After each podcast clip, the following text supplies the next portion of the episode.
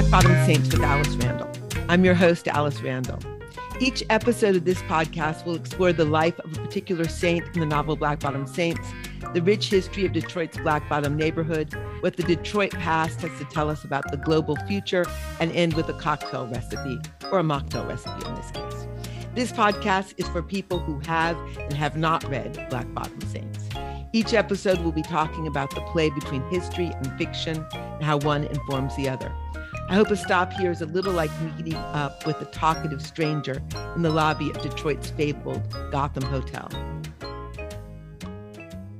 This week, I want to introduce you to Martin Luther King as viewed through the lens of Black Bottom. On June 23, 1963, Martin Luther King gave his Walk to Freedom speech before a predominantly Black Detroit audience of 125,000 men, women, and children. At the time, it was considered the largest civil rights gathering ever held in America. It was addressing this crowd of Detroit breadwinners and their families that King introduced the language that would develop into the I Have a Dream speech, as well as the momentum for the March on Washington, which would be orchestrated by King's colleague and strategist, Bayard Rustin. In 1964, King received the Nobel Peace Prize. As part of the official celebration in Stockholm, Ziggy's protege, Clifford Fears, performed a solo dance based on the Paul Laurence Dunbar poem, Little Brown Baby. Martin Luther King was awarded the Peace Prize for his nonviolent resistance to structural racism. He was 35 in Stockholm and the youngest person to ever receive the Nobel Prize. King began his acceptance speech with the words, I accept the Nobel Prize for Peace at a moment when 22 million Negroes of the United States of America are engaged in a creative battle to end the long night of racial injustice. Here with me today to discuss the Martin Luther King chapter in Black Bottom Saints is Steve Earle, a songwriter, fiction writer, playwright, and activist. Welcome, Steve. How are you? I am good, and I hope you are too. Um, I'm going to jump right in here. King spoke of 22 million Black Americans being engaged in a quote unquote creative battle to end the long night of racial injustice. Creative battle is an interesting and overlooked phrase that I think resonates loud in the current moment. Can you talk about some of the ways that you have been engaged in a creative battle to end the long nights of injustice? Because you have been in a lot of those battles.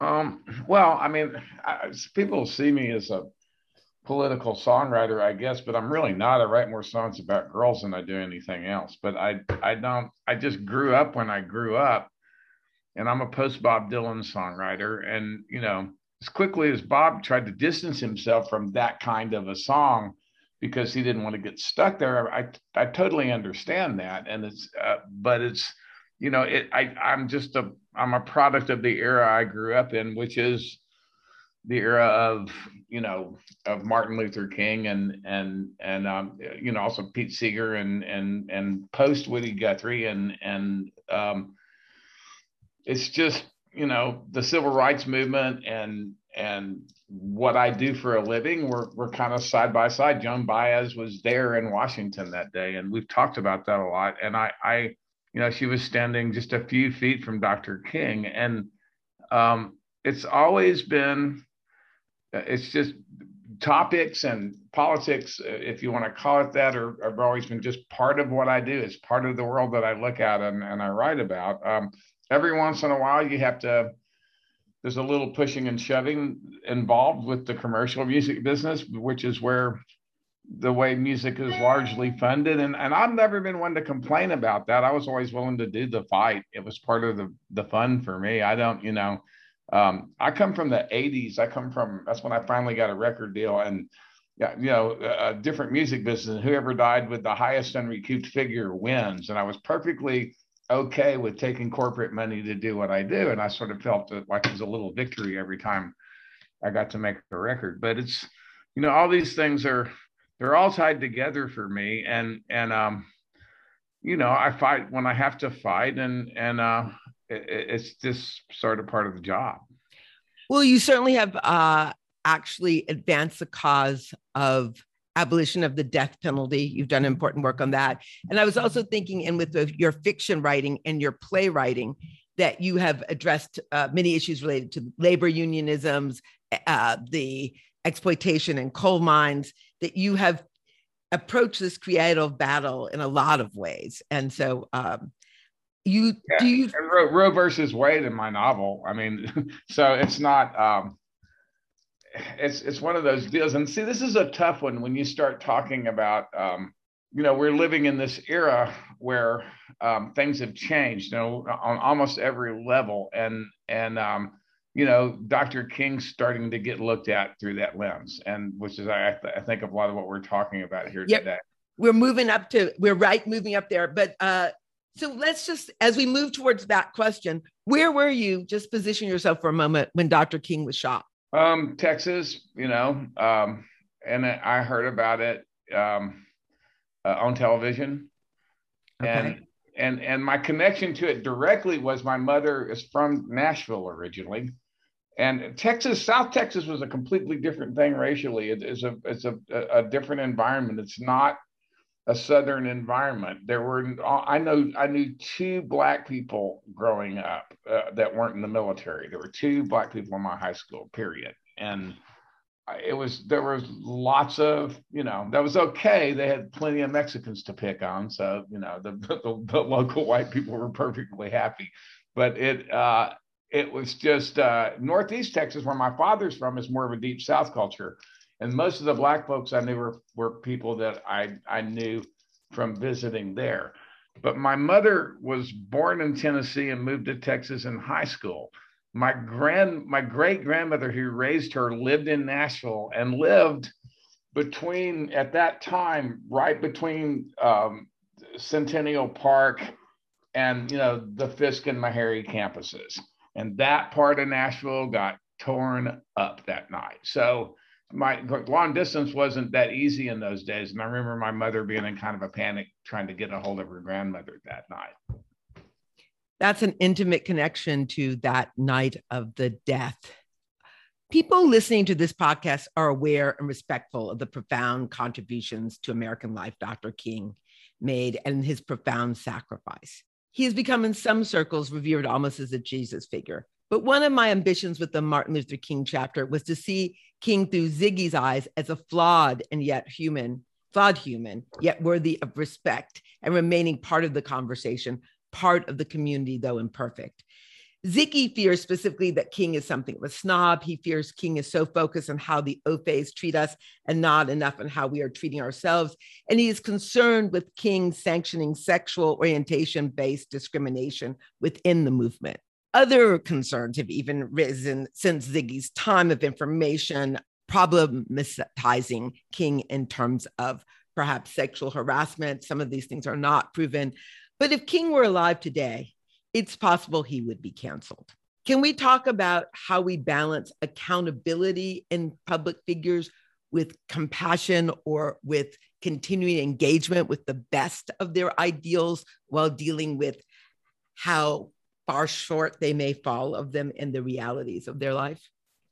Um, only you would drag a, a white male into this discussion because it's probably um, harder for for people like me. And I know that sounds like whining, but it's it's not really. I'm I'm aware of it and I'm okay with it.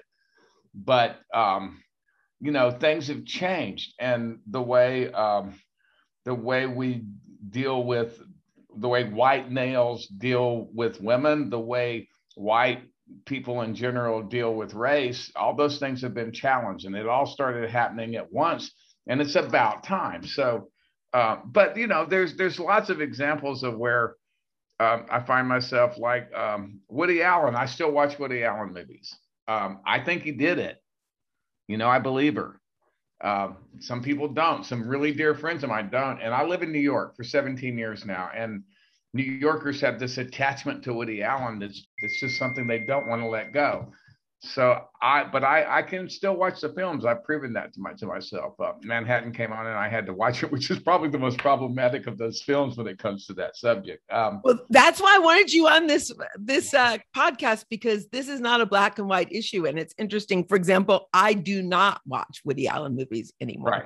I believe I, her. I and that, and I don't, but I read some W.H. Auden poetry. So these are very, and I, it's, I think it's important to raise the question because some people need to be, and it'll be different people for each of us, called out and absolutely called out. I think it's okay. I, I, think it's okay to not watch Woody Allen movies if you're not comfortable with watching them. I, I like I said, I believe that, and I probably shouldn't even say this, but I believe that he did it, and I believe it because of experience in my life, and I can't get into the details. I knew someone who was a victim of of sexual abuse very similar to this that did not talk about it and did not let anyone know until the person was grown. And so i know that that it's possible and uh, like firsthand. And i don't um, uh, so it's so i had to ask myself that question. And i'm not somebody that I guess I don't have um, the attach. I don't think I have the New York attachment because uh, to Woody Allen that a lot of people do, and it's very sacred to New Yorkers. Like I, I like the new Yankee Stadium just fine, and I've been a Yankees fan all my life, but I didn't grow up there, so I was never attached to the old stadium. I these things are like we get ingrained things ingrained in us that don't have anything to do with with anything except for our own experience but that's okay you have to take other people's experience into account you can't judge them for the way they do it. Me personally, for the same reason that I still can watch a Woody Allen movie, I'm not particularly interested in any revelations about Dr. King personally. Uh, all I have to know about Dr. King is that he risked his life every minute of his public life. He did things that nobody else had ever been able to do before for whatever reason.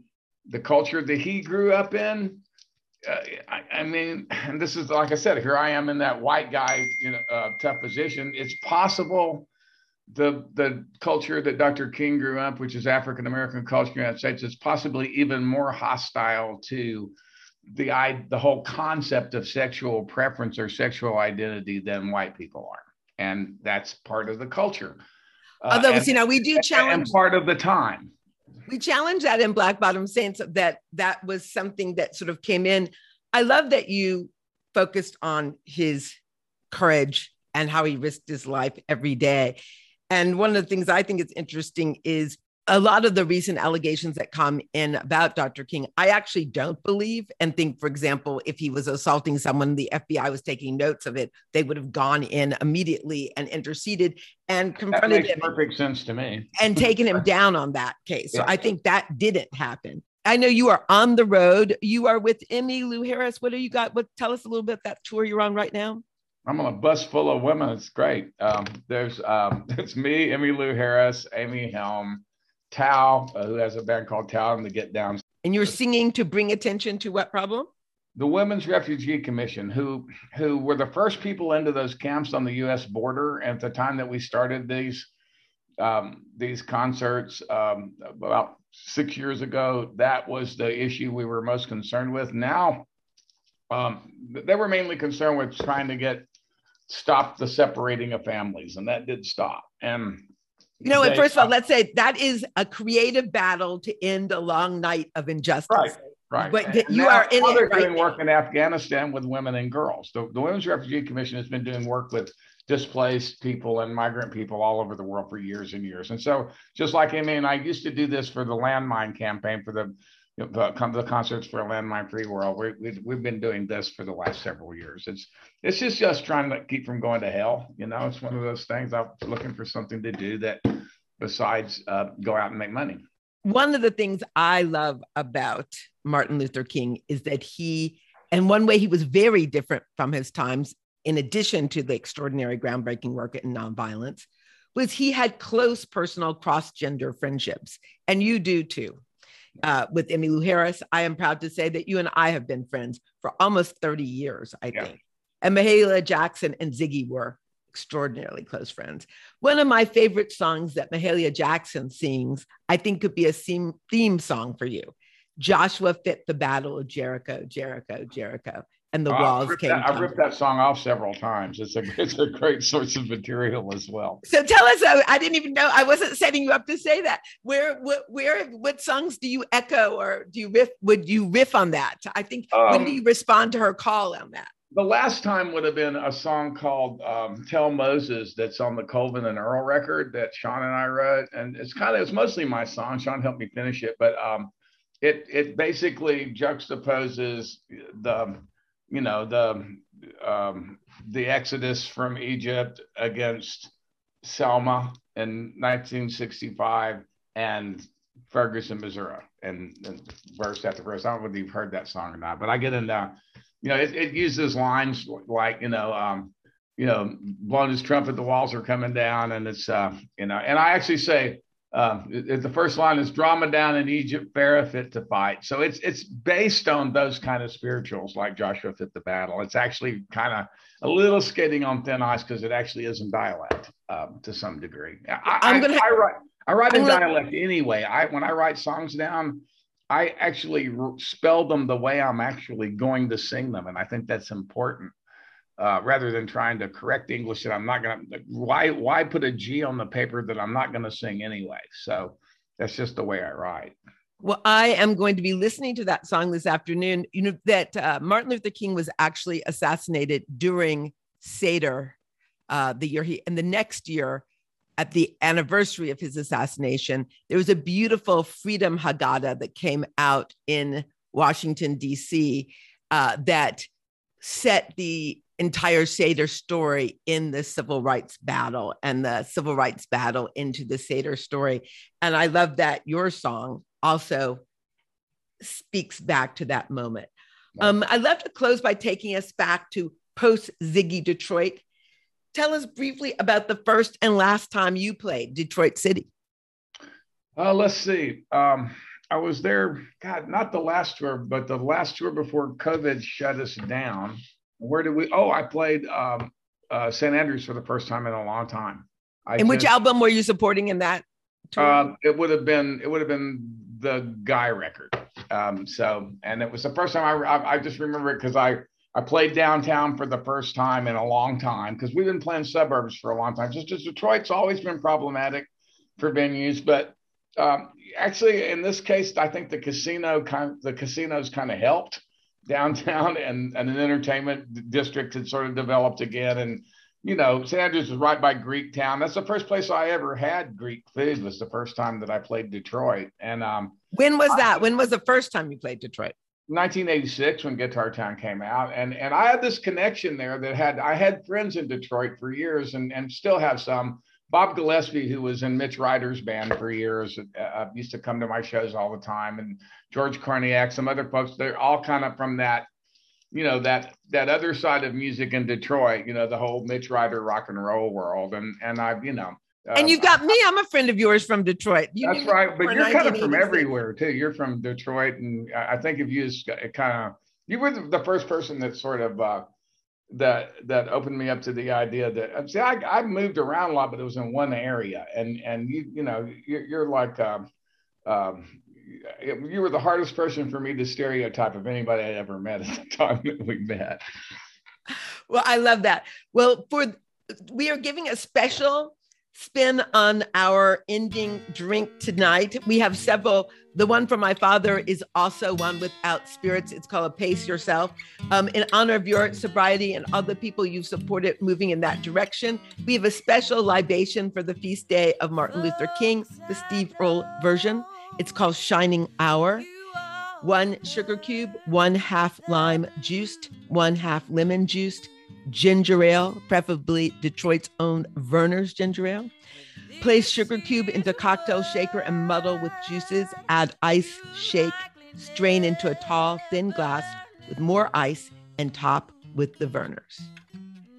That is the Shining Hour Steve Earle version. And if you want the Ziggy Bullock version, when you add the jigger of Old Tom Gin, when you add the ice before you shake. Next week, we'll be talking about the divine Della Reese, the ultimate Detroit diva. Until then, keep zagging with Ziggy and always remember joy is radical. I'm Alice Randall, and this is the Black Bottom Saints podcast. And today we have been thrilled to have Steve Earle, my old friend, here with us. Down in Nashville, Tennessee. This podcast was produced by Chelsea Crowell and Aaron McAnally. The theme from Black Bottom Saints was written and recorded by Louis York. Nashville Women Blues was recorded by Reese Palmer and written by Bessie Smith. The novel Black Bottom Saints is published by Amistad, HarperCollins, and is available at your favorite bookstore and on Audible. Find out more at alicerandall.com.